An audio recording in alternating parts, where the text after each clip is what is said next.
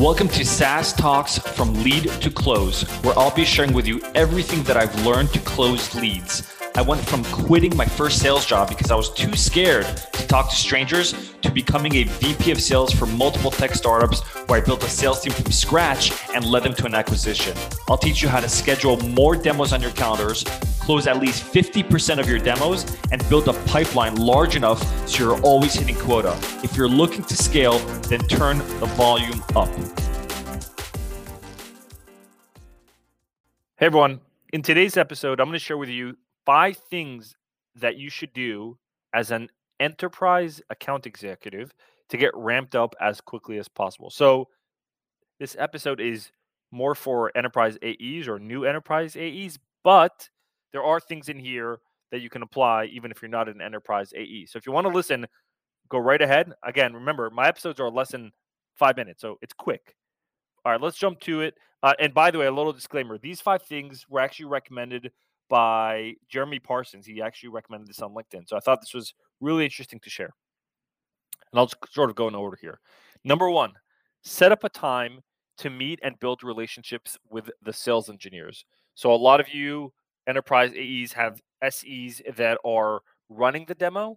Um, I have my own personal opinion about SEs running demos, but whatever. Um, but in that case, if you do, if that's how it's structured in your organization, then set up a time to meet up with SEs. Take them out to coffee. If you're doing remote, then buy them coffee remote and jump on a Zoom. Number two, set up a time to meet with product leaders to understand the product release cycles. Essentially, approach the approach them with you know what they're developing. Um, it's just important to get an understanding of what's coming out next. And why is this important? because when you're doing enterprise sales and you're doing demos and you're dealing with prospects that could be a little bit more complex, they're going to ask you a lot of questions. There is going to be a lot of situations that you may not be able to do right now, but you're aware of when that feature is being released. Plus, it's just good to know. All right. Number three, set up a time with finance and legal to understand deal process and pricing process. All right. That's really important. And I know a lot of you enterprise and strategic AEs are dealing with this. Number four, Set, a, set up a time with sales operations. Learn about the CRM and the processes and the KPIs required within your organization. So if you have a sales ops person, then set that meeting up. Some of you don't have a sales ops person. You have your just VP of sales that does essentially the sales ops. If that's the case, then set up a time, obviously, with your VP of sales to understand the requirements and the criteria for filling out the CRM, what their what KPIs they're looking into, but look into that. It's important that you see things from the lens of the VP of sales as well. It's really important. And number five, meet with marketing to review and understand the current marketing process and events upcoming.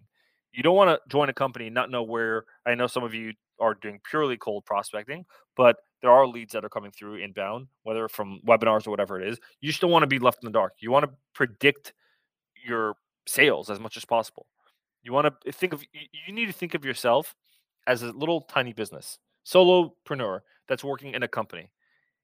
What do entrepreneurs do? They predict, they forecast, they project, they understand what's the process, they automate, they do all these things. So you need to think of yourself as a little mini company. And in order to do that, you need to speak to the right people in the company, you need to understand the process in the company, and you need to understand upcoming events that are happening. So connect with marketing, connect with sales ops or your VPs of sales, connect with finance and legal, connect with your sales engineers and developers.